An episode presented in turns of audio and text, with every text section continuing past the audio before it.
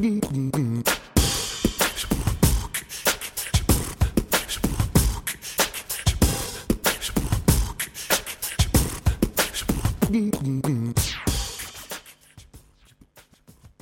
podcast legends, we're back for another episode today.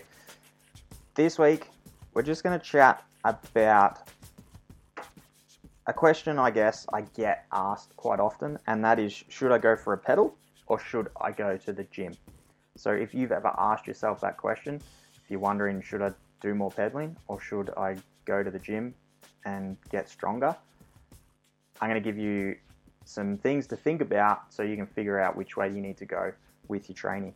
So, before we get into that, I'd just love to take the time to thank some of our sponsors who have made it possible for us to take the business to the next level over the last the past 12 months and, and moving forward into 2021 as well. So WBR Yamaha, Yamaha Motor Australia, Bulk Nutrients, Elite Design Company.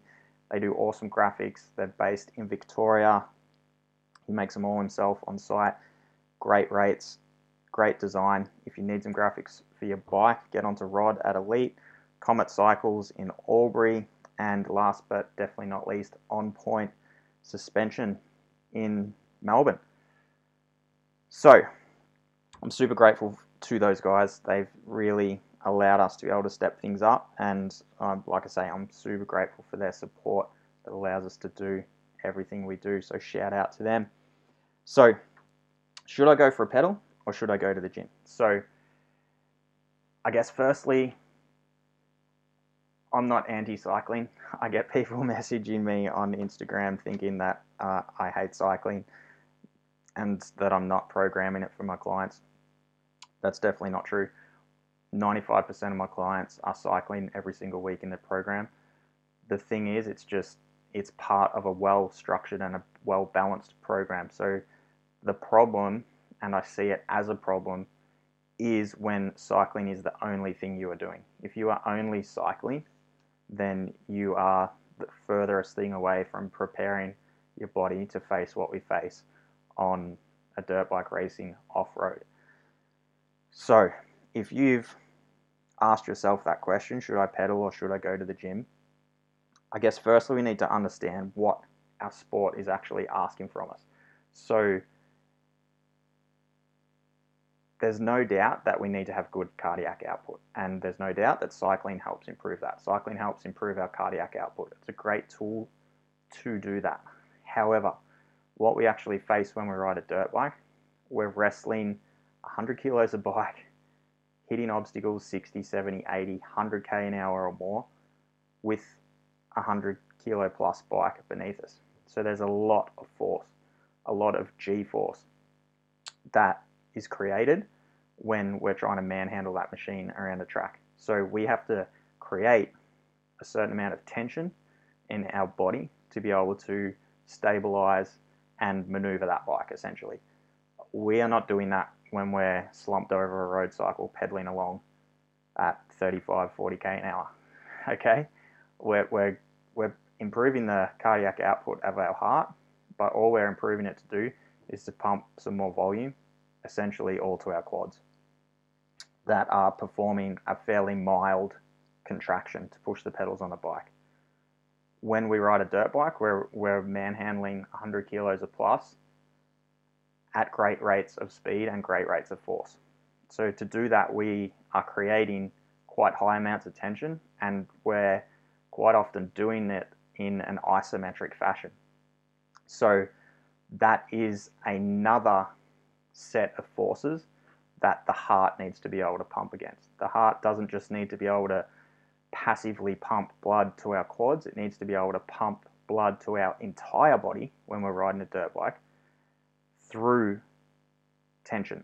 When we create tension in the muscle, the heart has to work harder to push through that tension, and the, the muscle contraction actually works like a pump.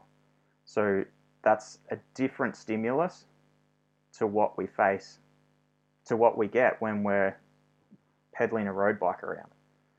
So it's much closer to what we do in the gym when we're lifting weights. That's why cardiac output is not just about pedaling. Cardiac output is about training in the gym. So training in the gym is about getting strong too and, and improving our mobility. There's a vast array of, of other benefits we want to we want to get from our strength training, but a big part of our strength training too is cardiac output. If you can actually get your head around that and understand that, then that may make it easier for you to put a little bit extra time into your strength training and trim a little bit back off your cycling perhaps. Like I say, everyone's different. Maybe that's where you're at. So the key is to know your biggest limitation what is going to give you the biggest amount of gain. If you've been doing a fair amount of cycling, then you probably don't need to be doing very much to maintain your, the cardiac output that, that you've achieved by doing so. So, if you can level up your strength, then that may be a, a much better investment for your training time.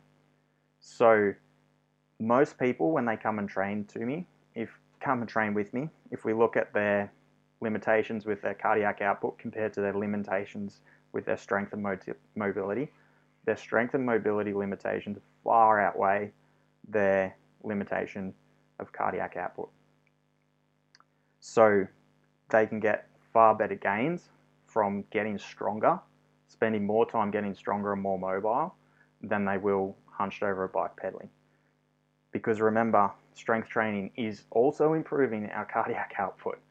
If you can get your head around that, then they're also helping prepare the heart for what we face on the dirt by, by strength training as well. So, how strong do we need to be?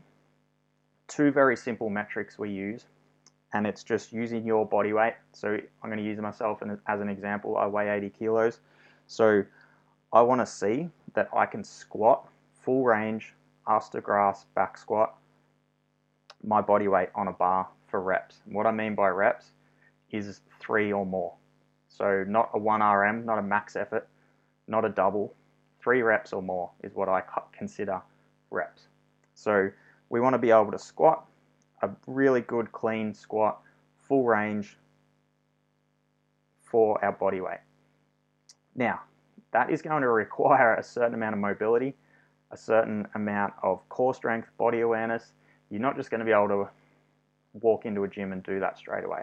For the average person, there's some people out there, they are a minor- minority. What, I, what I'm getting at here is the overwhelming majority of people that are lined up at, on the start line of an off road race cannot do that.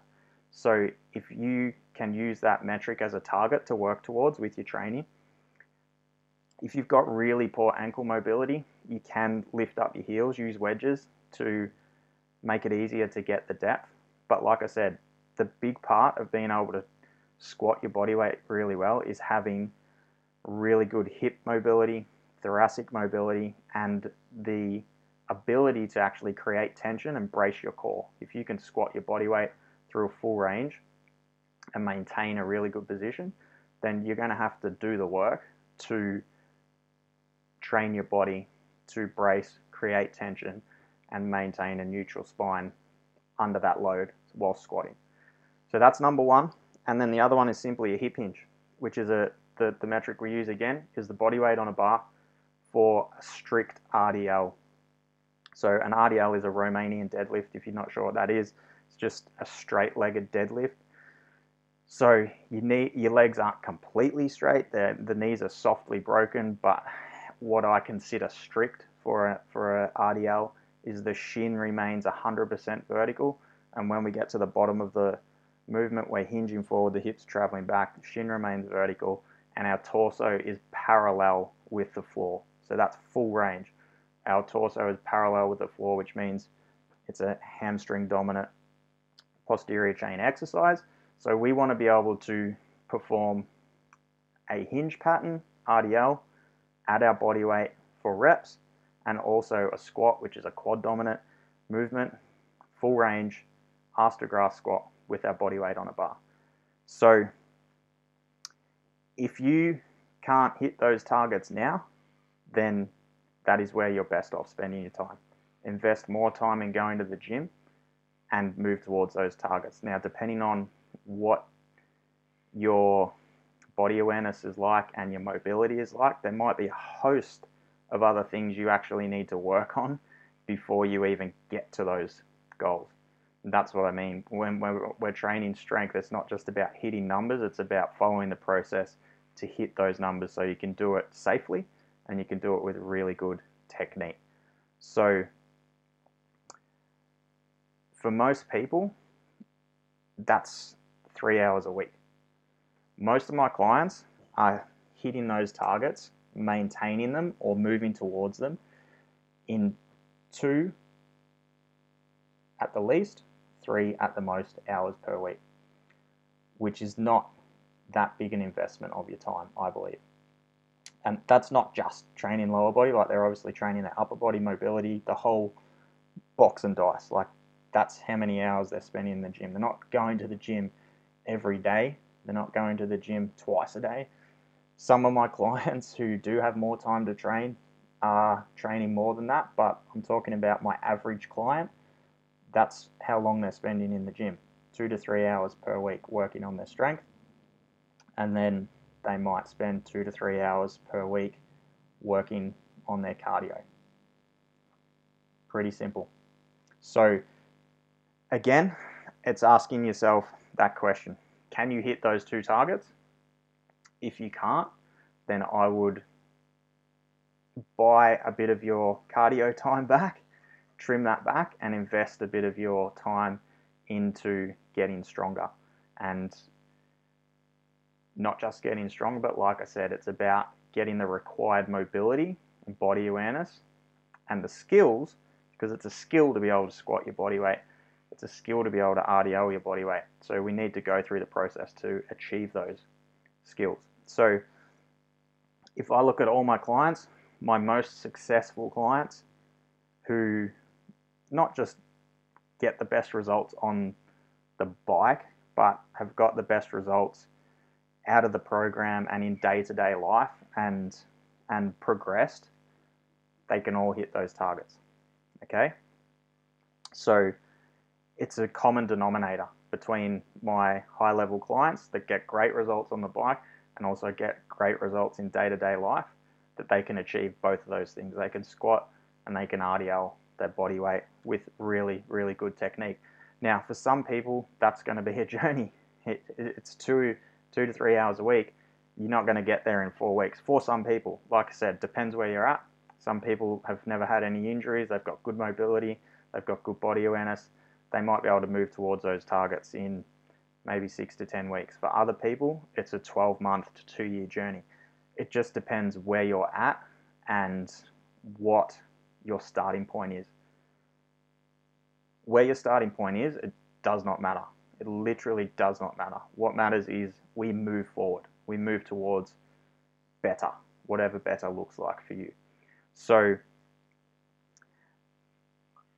I, I say this to everyone, but it's like my biggest thing is everything in life becomes more fun when we are stronger. Riding the dirt bike becomes easier and more fun. Riding the bike, going out on your cycle or your mountain bike, it's it's easier, it's more fun when you're stronger all those little niggles like the tight lower back or the tight hips or whatever it might be, they become a thing of the past when, when you get stronger and you follow a program that's actually targeted towards improving your mobility in alignment with your strength. So that's probably it on that topic today. If you've got any questions about it, hit me up. Um, if you like the podcast, give it a share. I'd really appreciate that. Got a few shares on that last hydration podcast and got a heap of feedback from people that listened to it and actually applied some of those things we were talking about with the hydration and got lots of positive feedback from people saying, Holy shit, I'd never realized how my hydration was actually holding me back. So they applied a couple of those things that we talked about, increased their, their volume and included some electrolytes, and boom, better energy, better performance in the training, better mental focus, clarity, etc., etc. So, like I say, if you enjoy the podcast, I'd be super grateful if you gave it a share. Um, otherwise, questions, suggestions on topics, more than open to listening to them as well. We'll see you on the next podcast, guys. Take it easy.